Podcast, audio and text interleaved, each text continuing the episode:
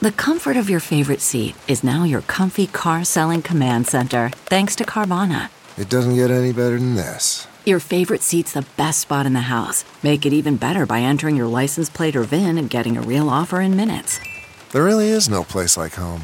And speaking of home, Carvana will pick up your car from yours after you finalize your offer. Visit Carvana.com or download the app and sell your car from your comfy place. A program note. This special year end edition of the Bill Press Pod Reporters Roundtable was recorded shortly before the Colorado Supreme Court's decision on Donald Trump's eligibility to run for president.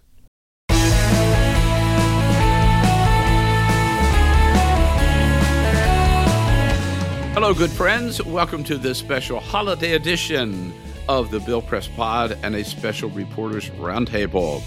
Well, tis three days before Christmas, and all through the house, not a creature is stirring except members of the Fourth Estate who never really stop stirring because they're always looking out for the next big breaking news story.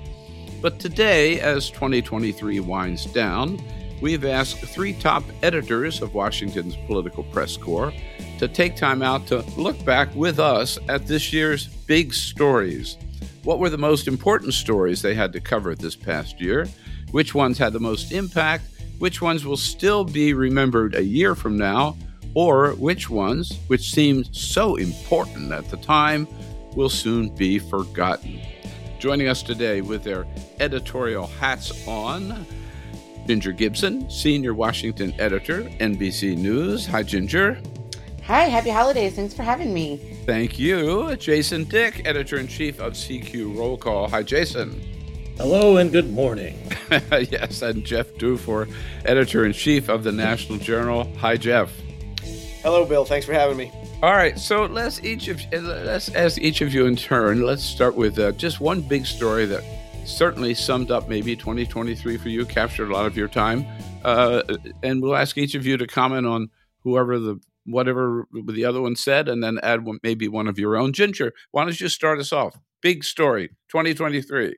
The biggest story of my year was Donald Trump in criminal court. I mean, it was just seemingly nonstop. And when I look back at last December, when I look back at January, we knew this was a thing that could happen.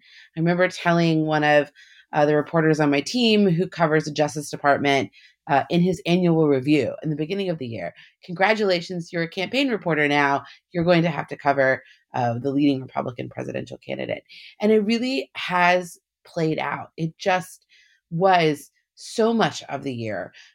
So much of the oxygen and the energy um, and everything that was happening was focused on like five courtrooms some of them in DC, some of them across America. And it to me was just, it really was unprecedented, not anything we had ever seen before, and really historic and consequential. Uh, playing out in real time as a former president was um, indicted for different times uh, in different courthouses. And, uh, and testifying on the stand, right? Right. In, yeah in a civil case, right, that was brought by by mm-hmm. a government agency, so sort of sort of criminal adjacent, but not actually criminal, right? But it just was unprecedented, and of course, we're only seeing part of the story at this point, but him getting on the stand and testifying is, I like to say now that the New York fraud case that we've watched over the last six weeks that we will get uh, some type of final decision, or at least before it gets appealed in January, is like the appetizer to the Trump legal saga that we're all about to watch unfold. It is it is the cold appetizer. It's not even the hot appetizer, right? like this is just the beginning, and the fact that we heard him even as late as you know a couple weeks ago in the last week um, talking about well i'm not going to testify because I, a gag order is keeping me from saying what i need to say which is you know what he only wants to say is like ad hominem attacks against people. A preview, just a small preview of what we're going to see play out, I think, uh, in the coming months, but uh, really dominated the year. What do you What do you think, Jeff? It was hard uh, to to top Donald Trump's legal troubles in 2023. Your take? It was, and Ginger. One one thing that Ginger said reminded me.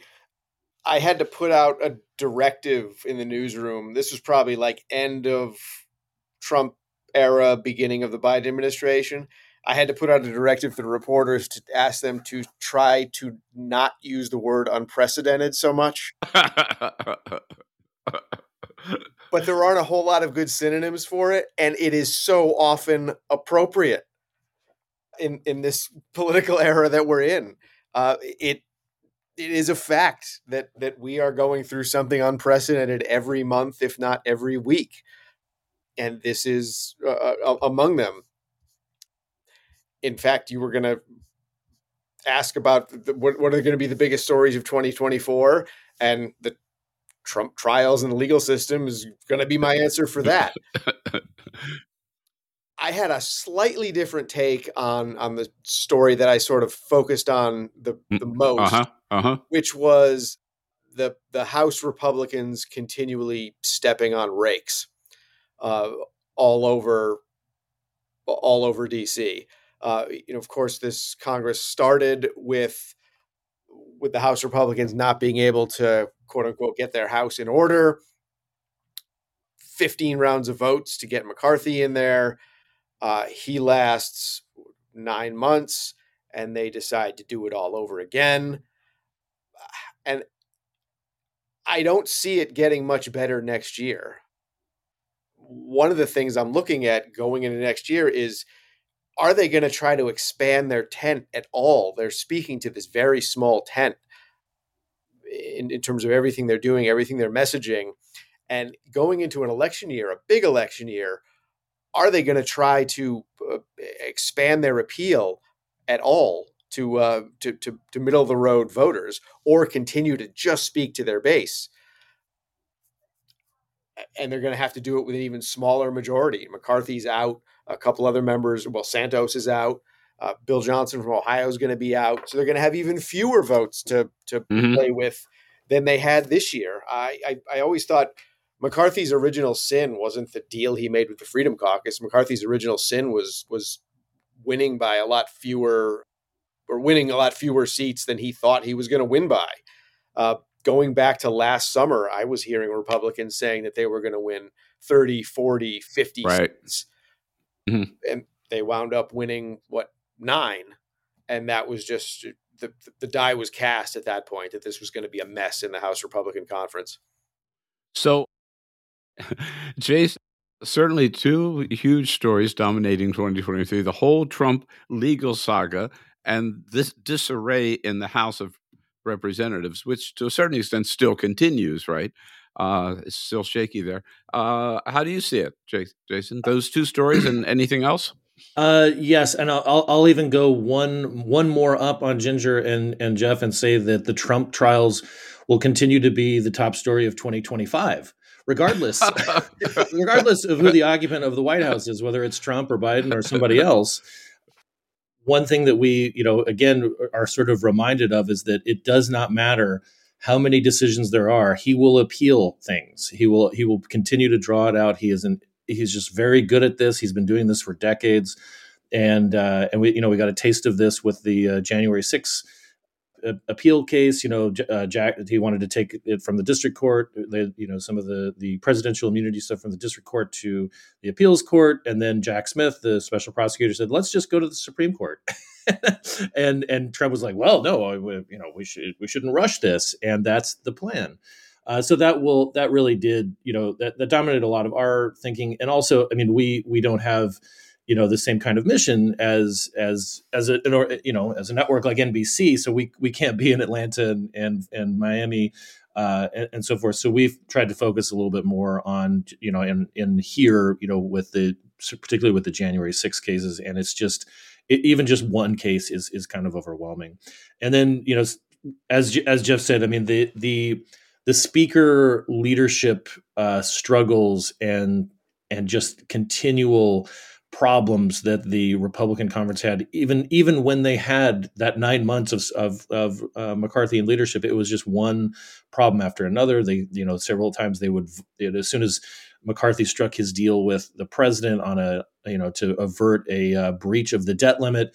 They started voting down rules uh, on the floor, which means that they couldn't even agree to the rules that they would adhere to for for for how for debate on the floor. It was just a mess, and it just kept on. I mean, we we lost almost two months, you know, of of this year just in trying to elect speakers. You know, the, the, with McCarthy's first round, and then in the round in October that re- resulted in Mike Johnson's. You know, it, like a little over five weeks. You know, uh, six weeks you know, of just electing speakers, uh, and it it just it it's frustrating, and because you don't know where things are going, and it's not like they don't have a lot to do, even as they minimize their agenda to doing very basic stuff so that that was hard and then the thing that we you know th- that we saw that we wanted to really drill down on is the, this sort of ever-present threat of political violence uh, i mean it, it is not just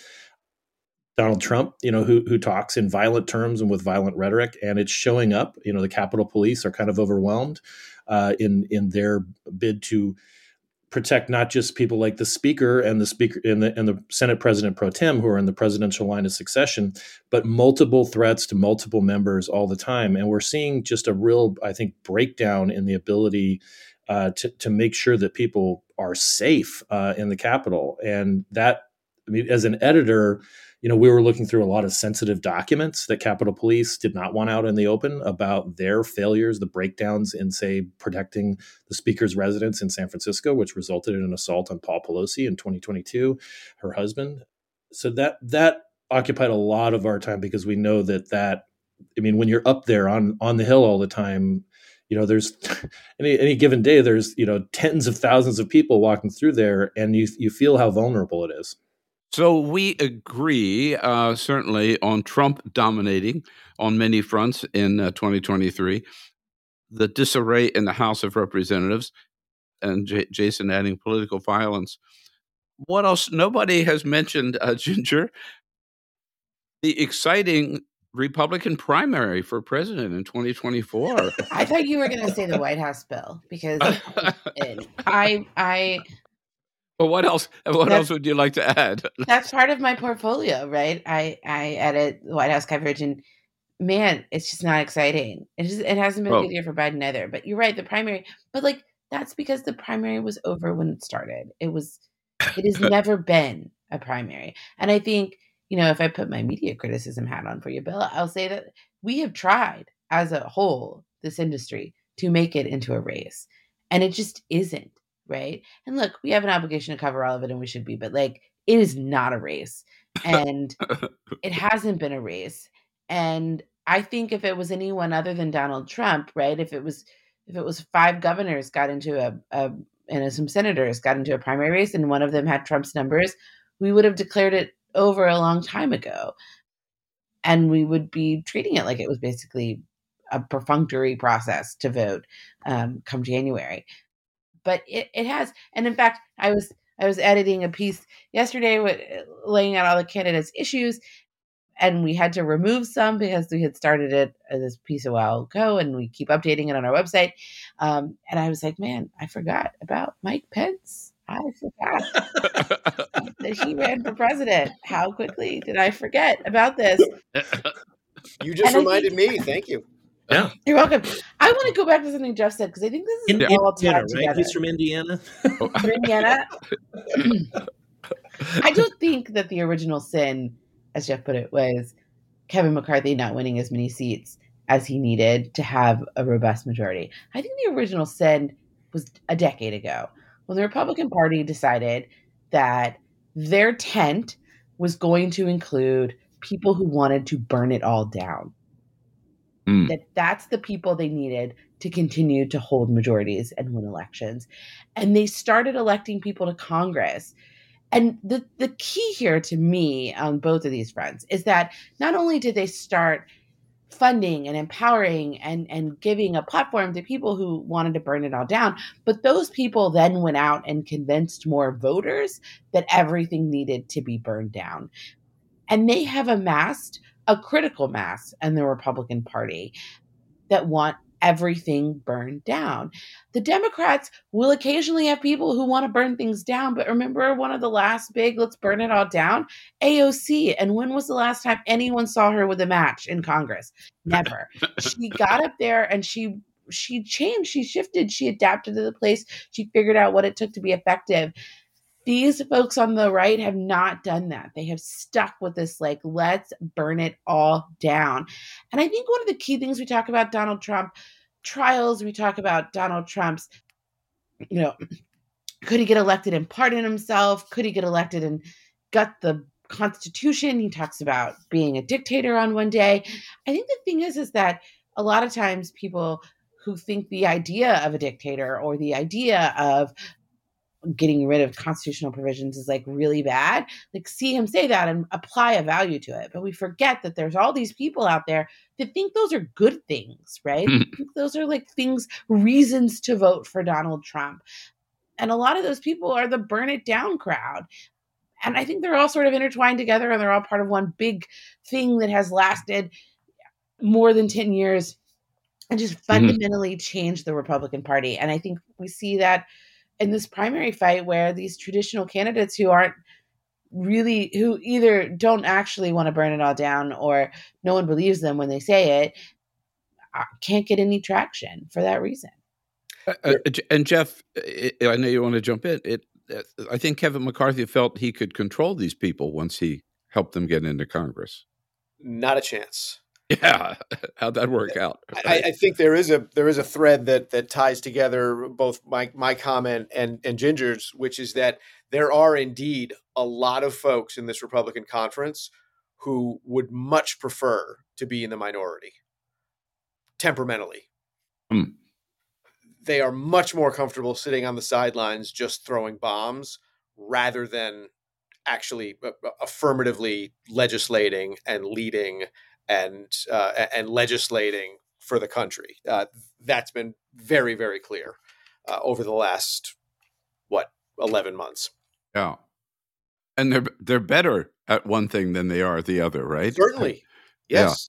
Yeah. Uh, it's you know the the joke is that they're all essentially on a, a long term uh, trial for a for a Fox News gig, and and there there, there may be something there may be something to that, or or, or Newsmax, or, or or what have you. You know, we've seen people like Jason Chaffetz and and Trey Gowdy make that leap, Mike Huckabee, but they are comparatively mainstream to some of the folks we see now in the House, uh, the Marjorie Taylor Greens of the world, the Lauren Boeberts of the world. I don't know what network they would they would have a home on. Yeah. Uh, Jason, I hear you giggling in the background there. Uh, certainly about the Republican primary. I mean, I don't know. When you look at that last lineup in Tuscaloosa, Alabama, you know, Nikki Haley, Ron DeSantis, Vivek Ramaswamy, and Chris Christie, boy, power powerhouse, right? I mean, and and you know, it it really does speak to to you know to to Ginger and and just point that the the the folks who are doing who are driving the primary vote and enthusiasm are really not interested in anything resembling what we you know we knew the Republican Party to be say in like 2009 or 2008 uh, because you know you've got two former governors uh, you've got a current governor you've got an entrepreneur and you know it is just not good enough. It's not good enough for them to mimic you know the the way Trump you know sort of talks uh, or, about the Constitution or on a, on a style or a, I hate to say the word policy because it's not really policies, uh, but it, it doesn't work. Um, and you know, I mean, Ron DeSantis was an FBI agent and went to an Ivy League school. you know, Nikki Haley was the UN ambassador and the governor of South Carolina. You know, Chris Christie was a former U.S. attorney and a governor. I mean, these are all like very main, that, mainstream things, right? That, and that guy from that guy from Indiana was a vice president, too, right, right? Yeah, yeah. uh, and and it's just you know the, the it, it is you know when I, I, I feel like the tent, you know, getting back to the the sort of the size of the tent, you know, at a certain point, people were like, whether it was during the Great Recession, they're like, you know, the tax cuts don't mean anything to me. You know, like the the deregulation of of you know different industries doesn't mean anything to me. I'm pissed off and and I want to I want to break something and I and it doesn't there is no rhyme or reason to it. I'm just angry and and the fact that that was cultivated showed that the those other ideas perhaps just had a dwindling appeal for their voters. It was like Woodstock 99. so, uh, so we're talking the big stories, the major stories, looking back at 2023, talking with three top editors here in Washington: Jeff Dufour from the National Journal, Jason Dick from CQ Roll Call, and Ginger Gibson from NBC News. I'll take a quick break when we come back. Uh, let's continue our conversation. I'm stunned that nobody so far has mentioned maybe the biggest story of 2023, and that was the Chinese spy balloon. Come on, come on, guys, let's go. All right, we'll be right back after a quick break.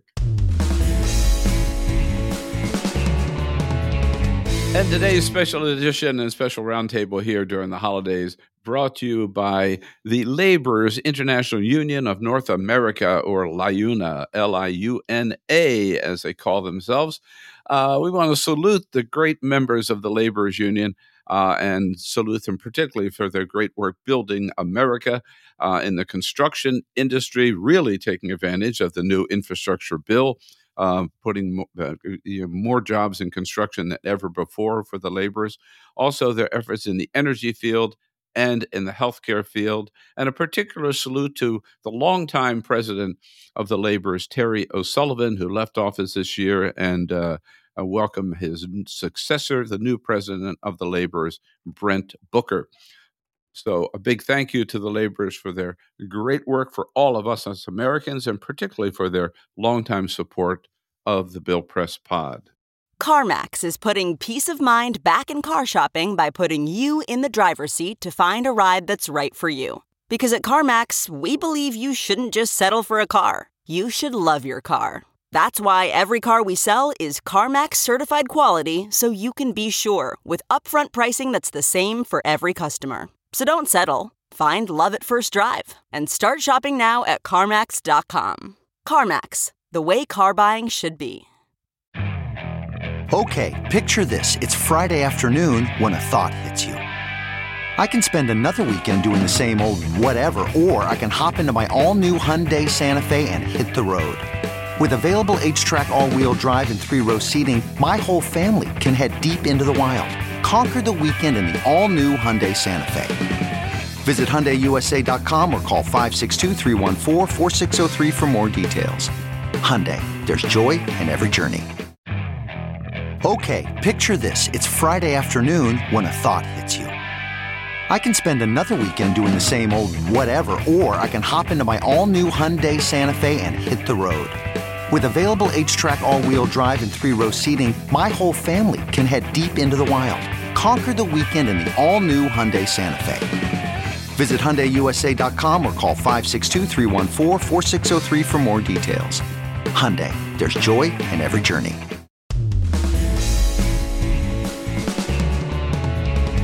We're back on the uh, Bill Press Pod this December 22nd, special holiday edition of our Reporters Roundtable, looking back at 2023 and ahead at 2024. Uh, we talked about Donald Trump. We've talked about the House. We've talked about political violence. We've talked about the GOP primary. Jason, there are a couple of other stories out there, maybe just worth quick mention before we look at ahead. There were some special elections in 2023. Uh, many of them uh, centered on the issue of access to abortion. I'm thinking Ohio, I'm thinking Kentucky, I'm thinking Virginia. That, that was a big uh, story in 2023 collectively. Agree? Absolutely, yeah, ab- absolutely. And and again, not to get too far ahead, but this will this will also be a part of you know the 2024 narrative. I mean, Democrats you know, ran on on abortion. You know, they made sure that they got uh, a ballot measure uh, on on the Ohio uh, ballot for for this this election cycle, this off year election cycle. It won overwhelmingly. There was no question about it. Uh, as as uh, as Ginger was saying about Trump, you know, like you know, when when somebody has a twenty point lead, when somebody wins by twenty points, uh, when a ballot measure wins by twenty points, it's it's about as good a result if you're a proponent of it as you as you can. There's no question, even in a place that's you know a, a right of center state in general, uh, at, like Ohio uh, and in Kentucky. You know the, the the you know the the Democrats you know are, are have not really made a lot of headway in in Kentucky except at the governor's race. I mean, granted, like if you're named Beshear, I guess you have an advantage there, whether it's the father or the son. Uh, but uh, but abortion was a center point of of that gubernatorial race and and you know the because the Supreme Court now has said that they will decide. Uh, they will hear a case on, on mifepristone, on the availability of mifepristone, the, the abortion medicine that you can get uh, across state lines in the mail. It will be a part of the narrative next year too. So if you're a Democrat, that's probably good news.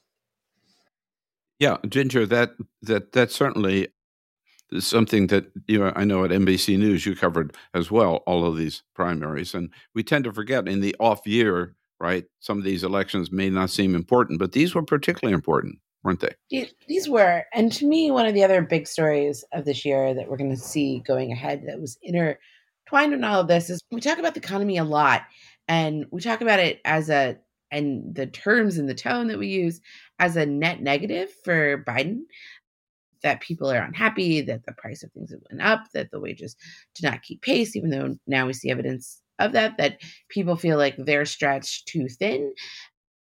And what we know from history is that when people feel bad about the economy, they're telling pollsters they feel bad about the economy. They're telling pollsters they feel bad about the state of the country. They tend to vote out incumbents, right? Uh-huh. Yep. They want something new and different. And across these elections, these off year, you mentioned Kentucky, elections that we had last this in this last year, no incumbents lost. Incumbents were reelected in every race where there was an incumbent on the ballot. And I think that that really sort of is something we should be paying attention to because as voters are telling us they don't like the economy, they're unhappy, they don't like the direction of things, they're not changing their leadership and I know a lot of folks were looking at those abortion numbers on election day and thinking that was very good for Democrats. But if you were Joe Biden and you were watching those November elections, I think the fact that every incumbent survived is like a big thing. Um, and I think part of it is that we're looking, we tend to look at the worst numbers, right? I was looking the other day, the unemployment rate when Barack Obama was reelected in 2012 like in November was 7.7%. And we all were like, that number is outrageous but like the number now is 3.7%. It might even come down since yeah. last month. It was 3.7% in November. So four points lower. But we talk about the economy in way worse terms uh, for Joe Biden than we did for Barack Obama. Um, and I think that that's really a thread that we saw a lot of and, and we're going to keep seeing over the next year. Yeah, Jeff. Love your comments on that. I mean, if people are so upset when gas prices are four dollars plus, right? Why aren't they happy today when it's like three dollars a gallon? I'm, I'm, so glad this came up because this is another thing we've been following a, a lot. The Dow just hit a record, thirty-seven thousand. Yeah, right. The unemployment rate almost cannot get lower, and yet one of the things we've tracked is the University of Michigan Index of Consumer Sentiment. It's the blue ribbon measure. Mm-hmm. They've been doing this since the 60s. For the life of this measure, the actual measure of consumer sentiment has tracked with with with where it should be basically based on the economic indicators mm-hmm. until a year or two ago and now it's about the actual number is about 20 points lower than where the economic indicators tell us ah. that consumer sentiment should be. Wow. It Why? should be around How? 100, which is about its its median over the life of things. And it's around 75 or 80 right now. Why is the big question. And and and why people have this this sort of uh, this huge disconnect over the actual numbers versus how they feel yeah, maybe they're still sore about the price of eggs being two bucks more than they were uh, two years ago. I'm not sure that explains everything. One take, uh, it's one of the pieces I'm most proud of, came from uh, our polling and data columnist Natalie Jackson. And her theory was this whole disconnect between people's attitudes and the economic reality goes all the way back to the COVID 19 pandemic. That it's there's still this pandemic hangover. Uh, the pandemic proved how precarious our lives and situations can be, even for people who thought they had stable work, stable families, stable schooling, mm-hmm. and that government was kind of powerless to, to, to address it. She pointed to uh, data from the American Psychological Association. They run this Stress in America survey every year, and Americans report substantially higher stress rates right now than they did in 2019 before the pandemic. So I don't think we've totally emerged from this pandemic mm. mentality. It's maybe it's true, maybe it's not, but I've I, have yet to hear a, a better theory to uh, to explain this disconnect. Which raises a big question about what Joe Biden can possibly do about that. Exactly, right? given those numbers. Yeah. So before we move on to uh, looking ahead to 2024, Jason, how soon are we going to forget about George Santos? Santos is probably not going to go away soon because he's just so fun as a punchline. I mean, and, uh, and again, I'm not. I don't mean to belittle, you know, the fact that people have been defrauded by this guy. Uh, not not he's not just a liar, but he defrauded them allegedly, uh, which looks kind of serious, including some of his own colleagues. taking you know credit card you know swipes from them without their knowledge after they donated once and, and things like that. But uh, you know he he made it into saturday night live you know and you know that we you know we have a, a, youtube channel of course with roll call and we put videos on there and we do this thing called hits and misses which is like the sort of a compilation of different weird stuff that happens on the hill. The santos related one when he was expelled was got three times as much mm. viewing as, as anything else we've ever done um, and granted, we have a small audience. You know, it's it's primarily people in Washington and who care about politics and so forth. But I think that Santos is is also not going away. You know, he he does these. You know, he, he's still very active on social media. He, he's recording cameos.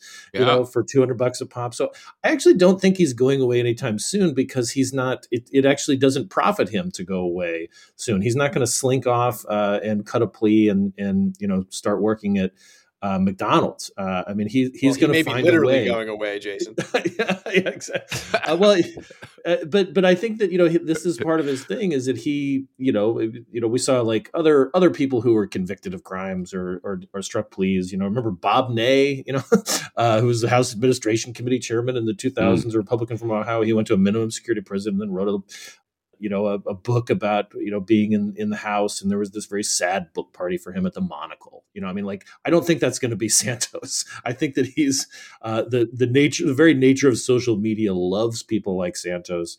Uh, so I think that he'll he'll be a, a, one of those sort of characters that lingers in the popular consciousness, even if people don't remember exactly why. Kind of like Kato Kaelin from the O.J. Simpson oh, scandal. I must admit, I was tempted to uh, buy a cameo from Santos as Carol for a Christmas present. you can have him plug the podcast. I, I, I, have some other thoughts of things Carol might enjoy more than um, Santos, but we can talk about that offline. I, I resisted the temptation. You'll be you'll be pleased to know. All right, so look ahead, 2024. Obviously, a presidential election. Jeff, your predictions about how you think you're going to be spending most of your time as editor, and we'll go around the table here. Uh, Jeff, start us off in 2024. Sure. This this economic uh, issue that that we just talked yep. about is, mm-hmm. is one, and then the other one that we uh, had already talked about is the the Trump trials, yeah, slash impeachment slash the the general blurring of the legal and judicial with the political. I think this is going to be the story of of 2024. Uh, on the one hand, I don't think any of this really helps anybody.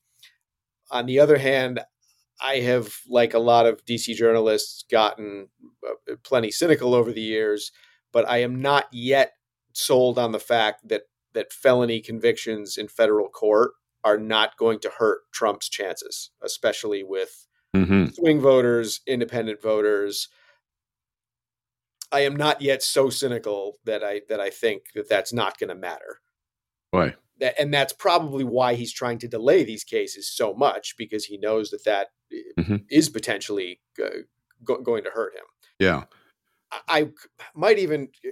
I might add, Jeff, if I can, how quaint, how quaint to think that being a convicted felon would have any impact at all on an election. You know, it's, uh, it's yeah, right. and I could maybe even expand the aperture even more and step back and ask if one of the things I'm really following from 10,000 feet is is the presidential matchup we expect right now actually going to be the presidential matchup? Is it 100% certain? I'm not sure that it is. Trump has a, a lot of pitfalls ahead of him. I did a, a, column last week on on the potential path for for Nikki Haley. I don't think it's a likely path, but I sketched out this this path where it, it, it is possible that she gets enough delegates where she at least arrives at the convention.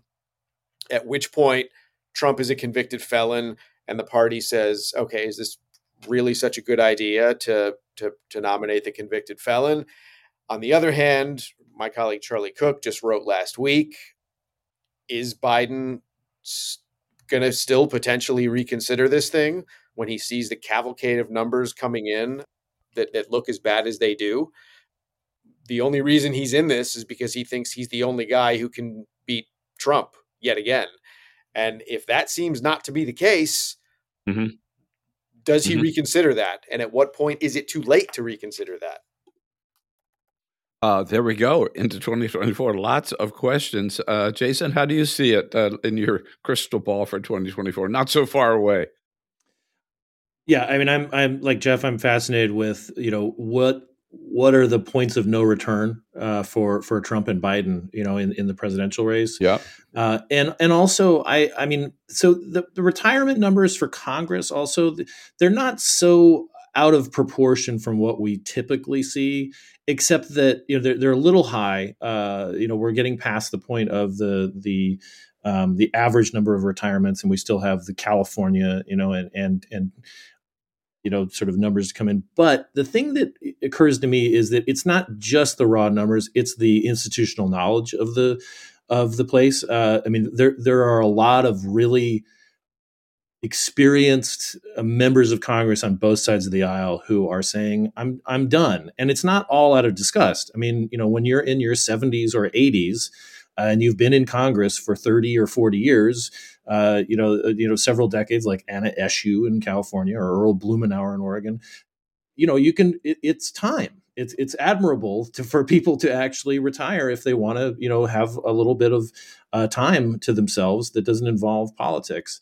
And who replaces them? Who replaces the you know people in the, the democratic and republican parties uh, the, these institutionalists people who have been a part of the place for a while and know how to write legislation and to work with colleagues in real time that to me is going to be very fascinating in these primaries because they're really just around the corner i mean yep. the first yep. big primaries you know are, are for for congressional candidates start in march and who are who are going to be the people who replace the, these sort of institutionalists on both sides. I think it's it's fascinating because it does begin to define the character of of the institution. And if you get more people like Matt Gaetz uh, as opposed to Earl Blumenauer, that that definitely changes the tenor of the place. Indeed, indeed.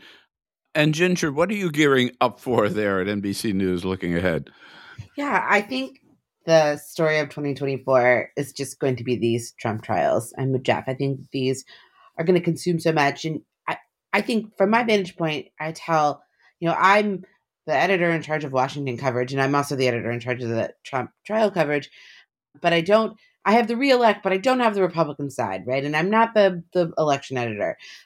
But what I tell my reporters in DC all the time is that um, we essentially have two incumbent presidents running against each other. And we have to cover them like that. We have to go back and look at their terms, look at what they did in office.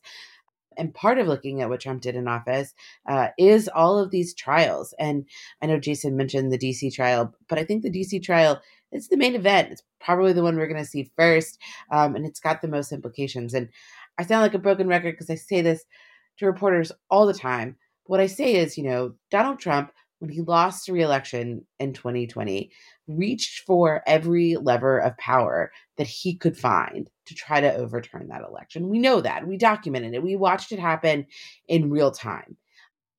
And a return to power after having done that would sort of fundamentally change the presidency, the executive, the way that we view those levers of power and how they should be used. It would be surely to Donald Trump in his mind uh, a bit of a stamp of approval of what he did at that time from a portion of the American public.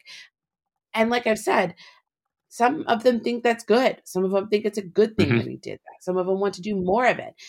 And we just need to make sure, and everything we write, and this is sort of my guiding principle, that everyone understands the stakes. Like they get it, they know what's at stake here. And that's it. And so I think these trials are going to be helping us explain by bringing to light in a courtroom what happened and what's at stake if he's reelected and returned to power because these are the things he did and these are the things of that nature that he would do in the future. So that's to me like the big story of the year and, and what I know is going to just consume all of my time. yeah, yeah. Uh, and let me just add that I, we see more and more people in the media, I think, Ginger, who are making that point from the right and the left. You know, Robert Kagan, conservative columnist in the Washington Post, Stuart Stevens, uh, and Liz Cheney, right, you know, Republicans' voices saying that the choice is really going to be a dramatic choice between democracy and, and autocracy. And that's a wrap for today's editorial roundtable, looking back at 2023 and, of course, looking ahead to 2024. A big thanks to our panel Ginger Gibson from NBC News, Jason Dix, CQ Roll Call, and Jeff Dufour, National Journal. Great working with you guys all year long, and thanks for uh, uh, wrapping the year up for us. Thanks also to producer Jay Feldman, and a big thanks to all of you for joining us again today. Now, we'll be back on Tuesday, the day after Christmas, with a special edition of the Bill Press Pod. Yep, a fresh look at Jimmy Carter, perhaps the most underappreciated president of all time. With journalist Jonathan Alter, we'll talk about how effective Jimmy Carter actually was as president and as former president, and whether maybe it's time for history to give him a lot more credit. That's Tuesday, coming up December 26th. We'll see you then. Meanwhile, Merry Christmas, Happy Holidays from all of us here at the Bill Press Pod.